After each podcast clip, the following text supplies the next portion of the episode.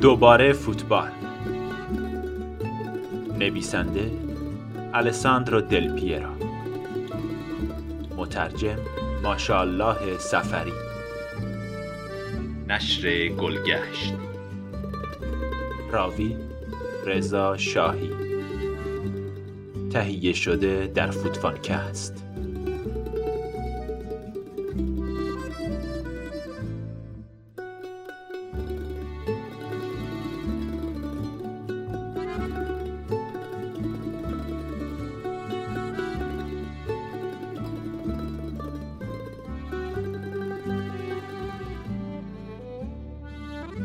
فصل چهارم. مقاومت. آخرین فصل حضورم در یوونتوس پیچیده ترین سال دوران فوتبالم. بود چون در موقعیتی قرار داشتم که هرگز تجربهش نکرده بودم. در جایگاهی کسی بودم که یا زیاد بازی نمی کرد یا کلا روی نیمکت می نشست ناگهان از عرش به فرش افتاده بودم. شرایط ساده ای نیست تبدیل به کسی می شوید که دائما عقاید، انگیزه ها و اعمال خود را مورد پرسش قرار می دهد. باور دارم که قدرت اراده یکی از قابلیت هایی است که تفاوت ها را در زندگی رقم می زند. و ما را قادر می سازد که مقاومت داشته باشیم و بر سختی ها غلبه کنیم. واضح است که مشکلات بسیار بزرگتر و دردهای سختری از تماشای بازی همتیمی ها از روی نیمکت وجود دارد. اما در نهایت همه چیز هم در ورزش و هم بیرون از آن تبدیل به سوالی در ذهن می شود. گاهی ناامیدی سراغتان می آید و در چنین شرایطی به سادگی تسلیم افسردگی می شوید. در چنین شرایطی از خود می پرسید چه کسی هستید و از کجا آمده اید. به تاریخچه خانواده ایتان نگاه می کنید. اضطراب خود را با مشکلات پدرتان مقایسه می کنید و به لطف تمام اینها دوباره خودتان را پیدا می کنید. شرایطی که در آن رشد کرده اید توضیح انسانی است که امروز هستید و این موضوع به شما اراده ادامه دادن بدون ناامیدی را می دهد. در دوران فوتبالم زمانهایی بوده است که بیرون ماندم گاهی به خاطر آسیب دیدگی و گاهی هم تصمیم مربی تعویز هم شدم. مقصر این بیرون ماندنها کیست؟ در این مورد بسیار واقع بین هستم. موضوع شایستگی است. اگر کس دیگری جای من بازی می کند پس لیاقتش را دارد. شاید حقیقت نداشته باشد اما باور من این گونه است و به این شکل از نظر روحی تضعیف می شدم. با این وجود از ابتدا بازی نکردن بدتر از تعویز شدن است. در چنین شرایطی شروع به بررسی انگیزه و احساسات خود می کنید که چیز خوبی است. اما به خودتان هم شک می کنید که خطرناک است چون باعث می شود اعتماد به نفس را از دست بدهید. نیاز به گفتن نیست که یک ورزشکار باید به خودش افتخار کند و من به خودم افتخار می کنم. احترام به خود چیزی است که همواره داشته و همیشه کمکم کرده است. احترام به خود، اعتماد به نفس، آگاهی از توانایی ها و خودخواهی سالم هیچ آسیبی به شما نمی رساند. هیچ کس با رضایت جایش را به کس دیگری نمی دهد. هیچ کس واقعا باور ندارد که ارزشی کمتر از دیگران دارد. اگر چنین تفکری دارید از پیش شکست خورده اید و نمی توانید از زندگی لذت ببرید. البته اینها بدین معنی نیست که نمی توانید قضاوت درستی درباره شرایط داشته باشید. اگر مربی کس دیگری را انتخاب می کند، اگر به بازیکن دیگری بیشتر از شما ایمان داشته باشد، همین است. فقط باید بیشتر تمرین کنید و هر روز بیشتر و بیشتر مایه بگذارید. انتخاب دیگری وجود ندارد. یک ورزشکار واقعی باید همیشه از جانش مایه بگذارد. نه فقط در مسابقات بلکه در تک تک جلسات تمرینی. شاید وقتی فکر می کنید کارتان را خوب انجام می دهید و از تمام توان مایه می گذارید باز هم مشکل به وجود آید و باز هم مربی انتخابتان نکند. در چنین شرایطی باید مقاومت بیشتری از خود نشان دهید. باید صادقانه با خودتان حرف بزنید. الکس، بیدار شو. و به این شکل شروع به بالا کشیدن خودتان کنید. حتی اگر چند میلیمتر باشد. همه چیز درباره سفر به روزی رویایی است که بیشتر از هر چیزی منتظرش بودید. چون روز رویایی از راه خواهد رسید. روزی که در زندگی هر کسی نوشته شده است. حتی با این وجود که ما هر روز سرنوشتمان را دوباره می نویسیم. به این موضوع عمیقا باور دارم. وقتی نوار زندگی را که به عقب برمیگردانید متوجه می‌شوید اتفاقات دیگری نمی‌توانست رخ دهد تا شما را به روز رویایی زندگی برساند. به گلی در جام حذفی ایتالیا مقابل روم فکر می کنم. اولین گلم در استادیوم جدید یوونتوس. با تمام قلبم چنین گلی می‌خواستم اما اتفاق نمیافتاد. حتی با وجود زمان کمی که برای بازی داشتم موقعیت های ساده گلزنی زیادی را از دست می‌دادم. تا بالاخره فیلمنامه زندگیم قسمتی را نوشت که باید در بهترین فیلم ها قرار بگیرد. گلی بینقص تر از چیزی که رؤیایش را می دیدم. هیچ چیز کم نداشت. یک مسابقه حیاتی، دشمنی قدیمی، مرحله حسفی، در آغوش کشیدن کاپیتانی بزرگ مانند فرانچسکو توتی قبل از بازی و سال روز مرگ جیانی آنیلی مردی که به فوتبال زیبا اعتقاد زیادی داشت. این شرایط بازی بود و نتیجه چنین شرایطی شوتی بدون نقص است. شاهکاری که آن را ضربه دل پیرو مینامند چون چندین گل به همین شکل به ثمر رساندم و باید اعتراف کنم ضربه آن شبم مقابل روم شگفت انگیز بود. یک ضربه پیچدار بدون نقص و توپی که در گوشه بالای دروازه آرام گرفت. امروز ساده است که فکر کنم آن گل نتیجه مقاومت و از دست ندادن روحیه و آماده بودن در هر شرایطی بود. چیزی کاملا وابسته به زن. تیری معروف که چنان بدون نقص به هدف می نشیند که خود کماندار را بیشتر از هر کسی شیفت زده می کند. معمولا زمانی که فیلم یک گل را می بینم متوجه چیزهایی می شوم که در هنگام ضربه ندیده بودم. مقابل روم فکر می کردم قبل از ضربه فقط یک بار توپ را لمس کردم اما دو بار به آن ضربه زدم. دوباره صحنه را در ذهنم مرور می کنم. پاس بوریلو، شکاف بین کیایر و تادی و بعد توپی که مقابل من است و تور دروازه‌ای که حتی به آن نگاه هم نمی کنم. نیازی به نگاه نیست. بقیه آن مانند شکافی در زمان است که همه چیز از حرکت ایستاده است. هیچ چیز به خاطر ندارم. پروازی را به مقصد رسانده بودم که روی خلبان خودکار بود. ظرفیت مقاومت در بدن، روح، عضلات و مغز شما تعریف شده است. در نهایت این مغز است که بر همه چیز فرمان روایی می کند. چون مستقیم و به شکل متقابل با قلب ارتباط دارد. مغز با اختلاف مهمترین عضو بدن ما است. با این وجود موتور محرکه ما نیست. فکر می کنم این بدن است که وقتی مغز خسته و کرخته است دستور استراحت می دهد. به عنوان یک قانون کلی آسیب دیدگی ها زمانی رخ می دهد که از نظر ذهنی و روحی بسیار شکننده هستیم. وقتی زانویم را در 8 نوامبر 1998 در اودینه خورد کردم بدن و ذهنم به استراحتی طولانی نیاز داشتند. آن دوره را خیلی واضح به خاطر دارم. انگار سه قهرمان بکس سنگین وزن جهان تصمیم گرفته بودند دخلم را بیاورند. اولین آنها شکست مقابل رئال مادرید در فینال لیگ قهرمانان بود. جایی که مصدوم بودم. یک مشت از مایک تایسون.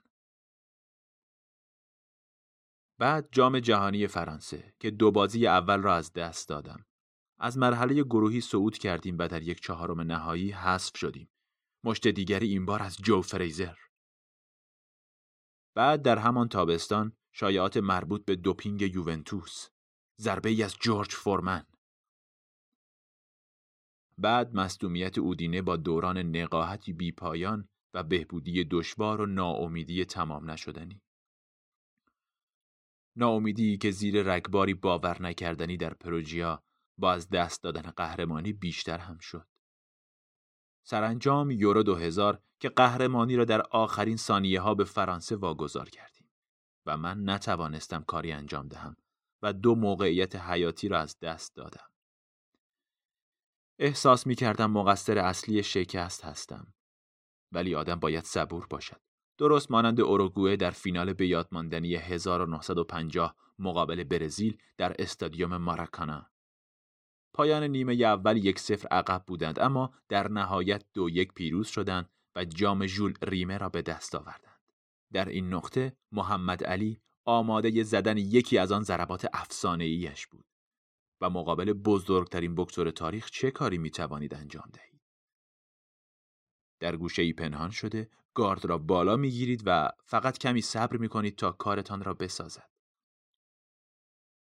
اما بعد از مدتی وقتی می توانید با آرامش به گذشته نگاه کنید که البته شاید مدتی زمان ببرد. درک می کنید که تمام آن ضربه ها مفید و حتی ارزشمند بودند.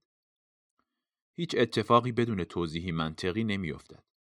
هیچ چیز نامربوطی در سفر برای رسیدن به بلوغ وجود ندارد. در چنین سفری دردهای فیزیکی و روحی لازم است. کسی که زجر نکشد کمال نمییابد.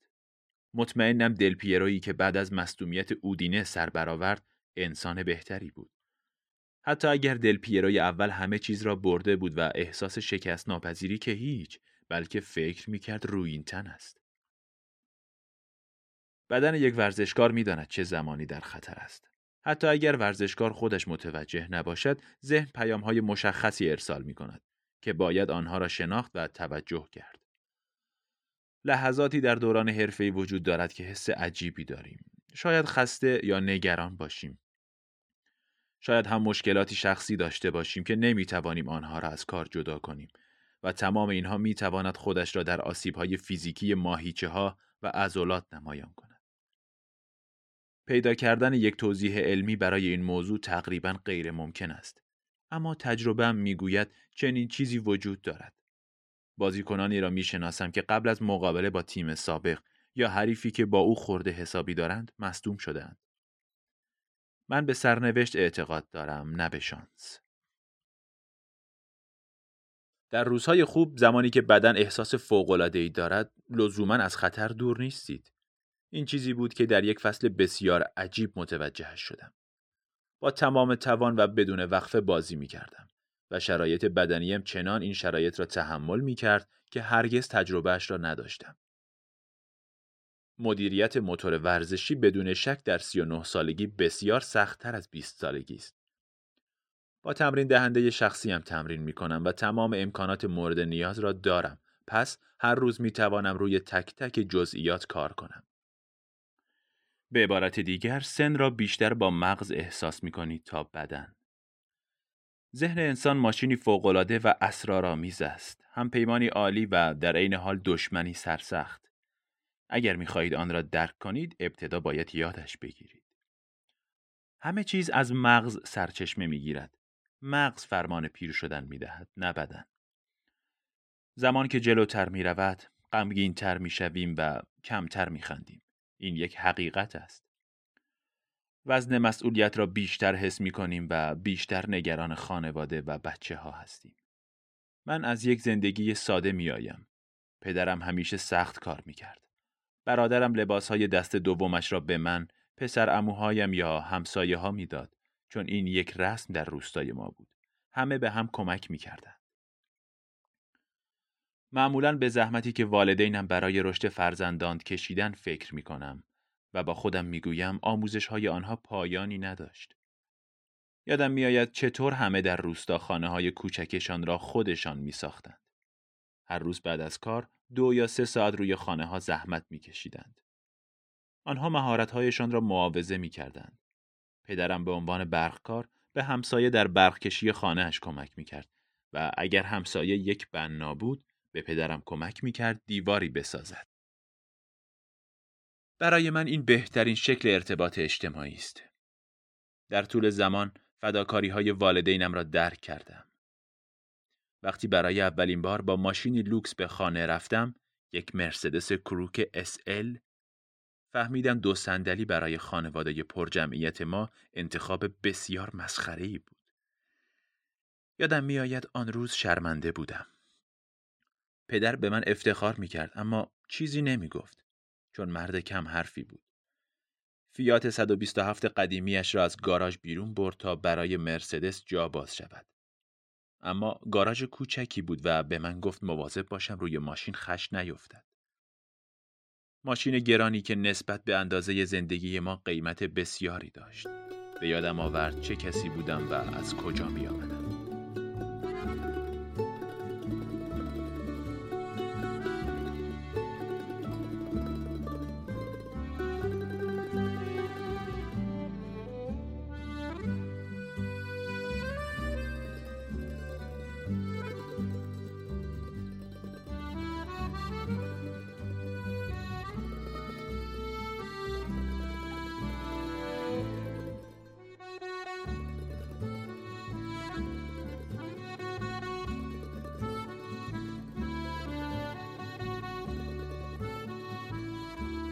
درد هم فیزیکی و هم روحی چیزی اسرارآمیز است.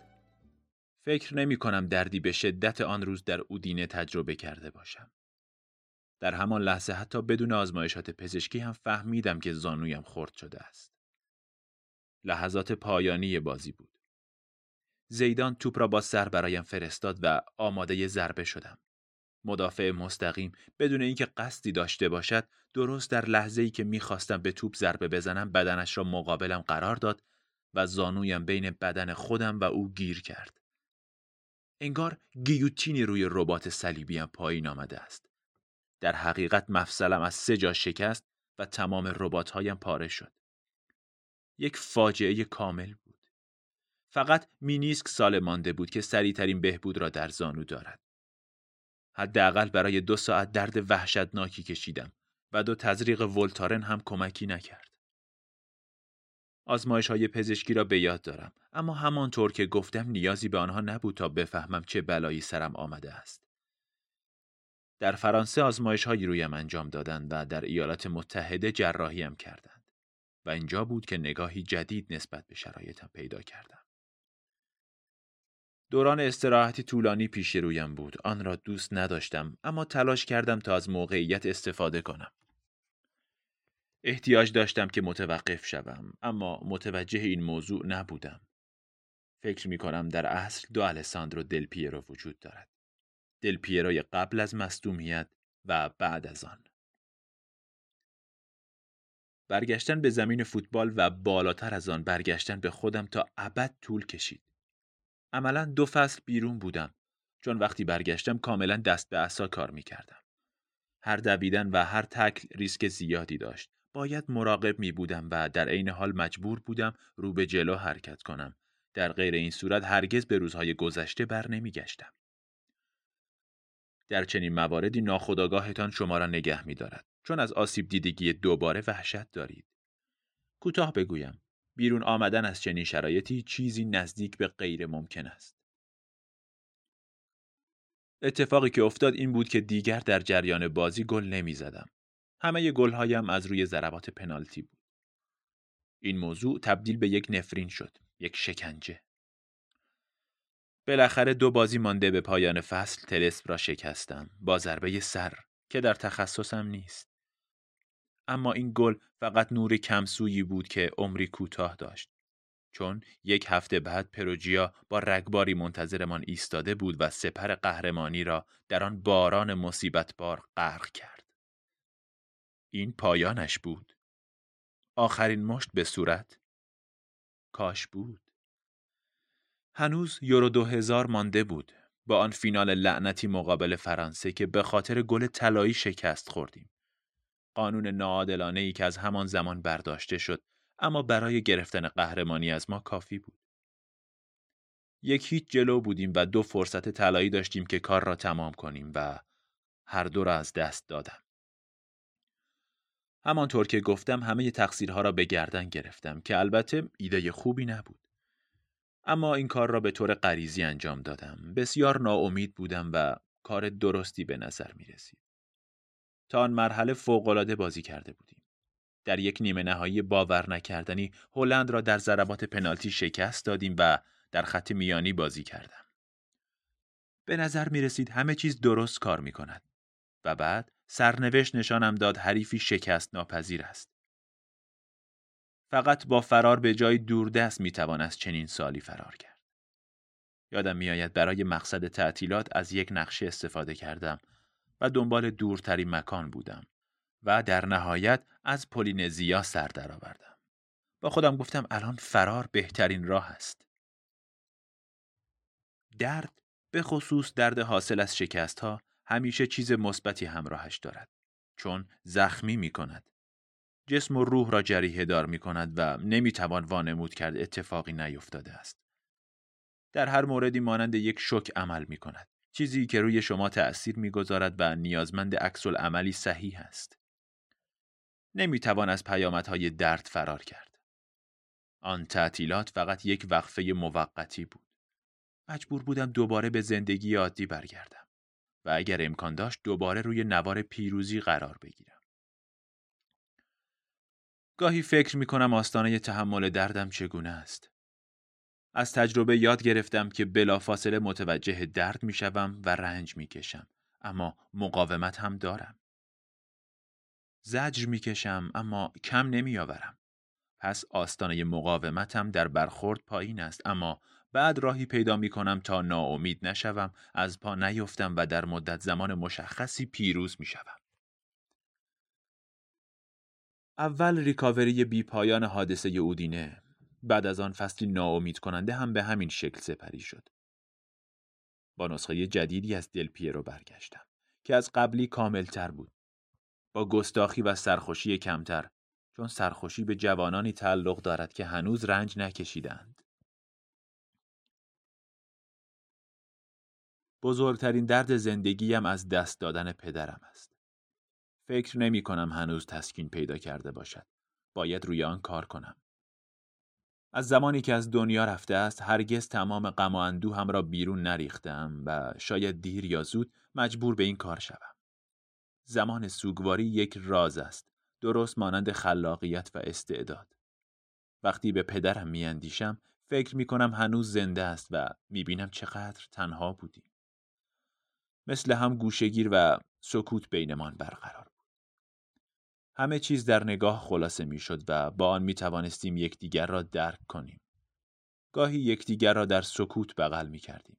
ارزش این آغوش از تمام مکالمات دنیا بیشتر بود.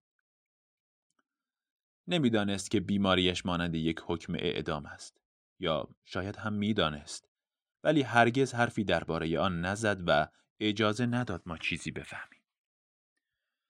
فکر می کنم نمی‌خواست چیزی به سختی هایمان اضافه کند. دکترها پیشنهاد دادند برای اینکه از نظر روانی دچار مشکل نشود حقیقت را از او پنهان کنیم. پس برای پدر توضیح دادیم که بیماریش جدی است و نیاز به درمان گسترده ای دارد. اما ایمان دارم از تمام اتفاقاتی که اطرافش میافتاد خبر داشت. دلتنگش می‌شوم.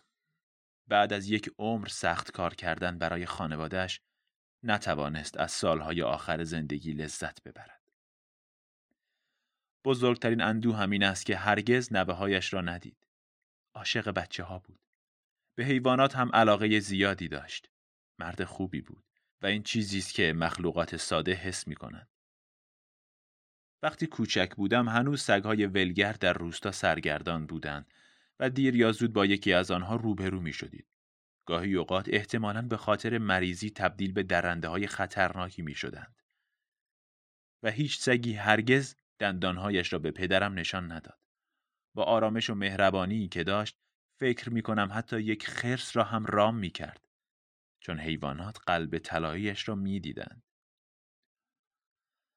هرگز برای پدرم به اندازه کافی اشک نریختم. اما می توانم بگویم که بالاخره شخصیت او را درک کردم. حالا که خودم هم یک پدر هستم. زندگی این فرصت را به من نداد که در یک زمان هم فرزند و هم پدر باشم. فکر می کنم اگر چنین تجربه ای داشتم می توانستم چیزهای بیشتری به فرزندانم یاد دهم. اما به خودم می گویم چیزهایی که پدر به من آموخته است را به نوه هایش که هرگز فرصت دیدنشان را نداشت منتقل می کنم. بچه هایی که فرصت دیدن یک پدر بزرگ فوقلاده را نداشتند. اما من چنین فرصتی داشته و برای مانند یک گنج است. امیدوارم پدری مانند پدر خودم باشم و امیدوارم روزی فرزندانم حرفهایی را دربارم بزنند که من همیشه درباره پدرم گفتم. او شخصیت اصلی خانواده ما بود. کسی که همه چیز را مدیریت می کرد. همیشه حرف درست را می‌زد. شاید به همین دلیل کم حرف. یکی از قدرتهایش قاطعانه عمل کردن در مورد مسائل کوچک و بزرگ بود. حالا می‌دانم که ما همیشه پسران پسرانیم. چرخه زندگی همین است و باید همواره ارزش های گذشتگان را به یاد داشته باشیم. عدم توانایی در درمان پدرم با وجود ثروت و روابطی که داشتم به من یاد داد که زندگی چقدر شکننده و متزلزل است. گاهی فکر می کنیم همه چیز در کنترل است و می توانیم قوانین خودمان را در زندگی تعیین کنیم. اما دنیا اینطور کار نمی کند. این موضوع چند سال قبل در سفری به آفریقای جنوبی برایم روشن شد. هنگام طلوع آفتاب در جیپ روبازی بودیم و خودمان را زیر لایه های پتو مدفون کرده بودیم چون صبح های آنجا بسیار سرد است. در همین حال پلنگ جگواری به ما نزدیک شد. یک جنگلبان مسلح همراهمان بود اما مطمئنم اگر حیوان تصمیم می گرفت به ما حمله کند اسلحه کوچک او به هیچ دردی نمی‌خورد و ظرف چند ثانیه تبدیل به صبحانهش می شدیم. طبیعت بسیار بزرگتر از ما است. همینطور راز بیماری ها. این بودی است که ما پیوسته آن را نادیده می گیریم. چون هنوز بیماری و مرگ برایمان قابل فهم نیست. همیشه فکر می کنیم اینها اتفاقاتی هستند که برای دیگران رخ می دهد. ولی اینطور نیست. آن روز صبح در آفریقا بعد از جگوار چند بچه شیر هم دیدیم. طبیعت همیشه هم تهدید نیست. بلکه تصویری از زیبایی و لطافت است و همواره به شما درس می دهد. هرگز فکر نمی کردم اسب آبی یکی از خطرناکترین حیوانات آفریقا باشد. فکر نمی کردم چیزی بیشتر از اسباب بازی بچه ها باشد. اما اگر بخواهد می تواند با دندانهایش قایق شما را ریز ریز کند. دو دندان به بزرگی بازوی انسان. بسیار ترسناکتر از کروکودیل ها هستند البته یک فیل عصبانی هم با کسی شوخی ندارد. در طول آن چند روز در آفریقا فهمیدم انسانها چقدر کوچک و ناچیز هستند. تقریبا همیشه باید مراقب می بودیم و امیدوار که اتفاقی رخ ندهد. باید با شرایط می ساختیم. در زندگی همانند ورزش مقاومت فقط به شرایط فیزیکی و روحی ارتباط ندارد. همیشه باید منتظر عوامل خارجی که نمی توانید آنها را ببینید باشید. مانند اتفاقهایی که حتی تصورشان را هم ندارید اما دیر یا زود شما را متوقف می کنند.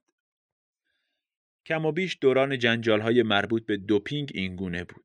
با سربلندی از آن روزها بیرون آمدم چون از خودم اطمینان داشتم. می‌دانستم هرگز از داروهای غیر مجاز استفاده نکردم پس چیزی برای ترس نداشتم. چیزی برای پنهان کردن نداشتم. آن اتفاق ناراحتی کم و البته اراده قوی برای اجرای عدالت به جا گذاشت. تمام چیزی که می‌خواستم انتقام از کسانی بود که شایعات را آغاز کرده بودند. از درد صحبت نمی کنم. از خشمی حرف می‌زنم که حتی زمان آن را آرام نکرده است. قدرت رقابت طلبی این اشتیاق که تبدیل به نشان شهرتی برای ما شده است حاصل تعهدی وسواسگونه است. یادم میآید هر روز خودم را مجبور می کردم یک ساعت زودتر به باشگاه بدنسازی بروم و بعد از آن تمرینات گروهی را انجام می دادم. پاهای قدرتمند و بالاتنه یک بدنساز حرفه‌ای استاندارد تمرینات آن روزهای ما بودند. دقیقا مثل دونده های دوی صد متر و من هم چنین حسی داشتم. قدرتمند و سریع. سالهایی بود که رونالدوی برزیلی بازی می‌کرد و هیچ کس از او سریعتر و ویران کننده تر نبود. فوتبالش برای من الهام بخش بود. با این وجود هرگز فکر نمی کردم که عضلات مهمتر از قلب و مغز هستند. ذهن چیزی است که ما را مدیریت می کند. ذهن استاد واقعی ماست و چنان قدرتی دارد که حتی تصورش را هم نمی کنیم. یک دوپینگ طبیعی که تمام انسانها از آن برخوردارند قدرت اراده است. شاید بدن پیامی برای مغز ارسال کند که هی من ازوله تو هستم. همانطور که شاید مغز احساس شکنندگی کند و بدن را در ریسک قرار دهد. یک ورزشکار چنین دیالوگ هایی را هر روز بین مغز و بدنش دارد و ایجاد تعادل بین آن چیزی است که آمادگی بدنی و ذهنی را تعیین می کند.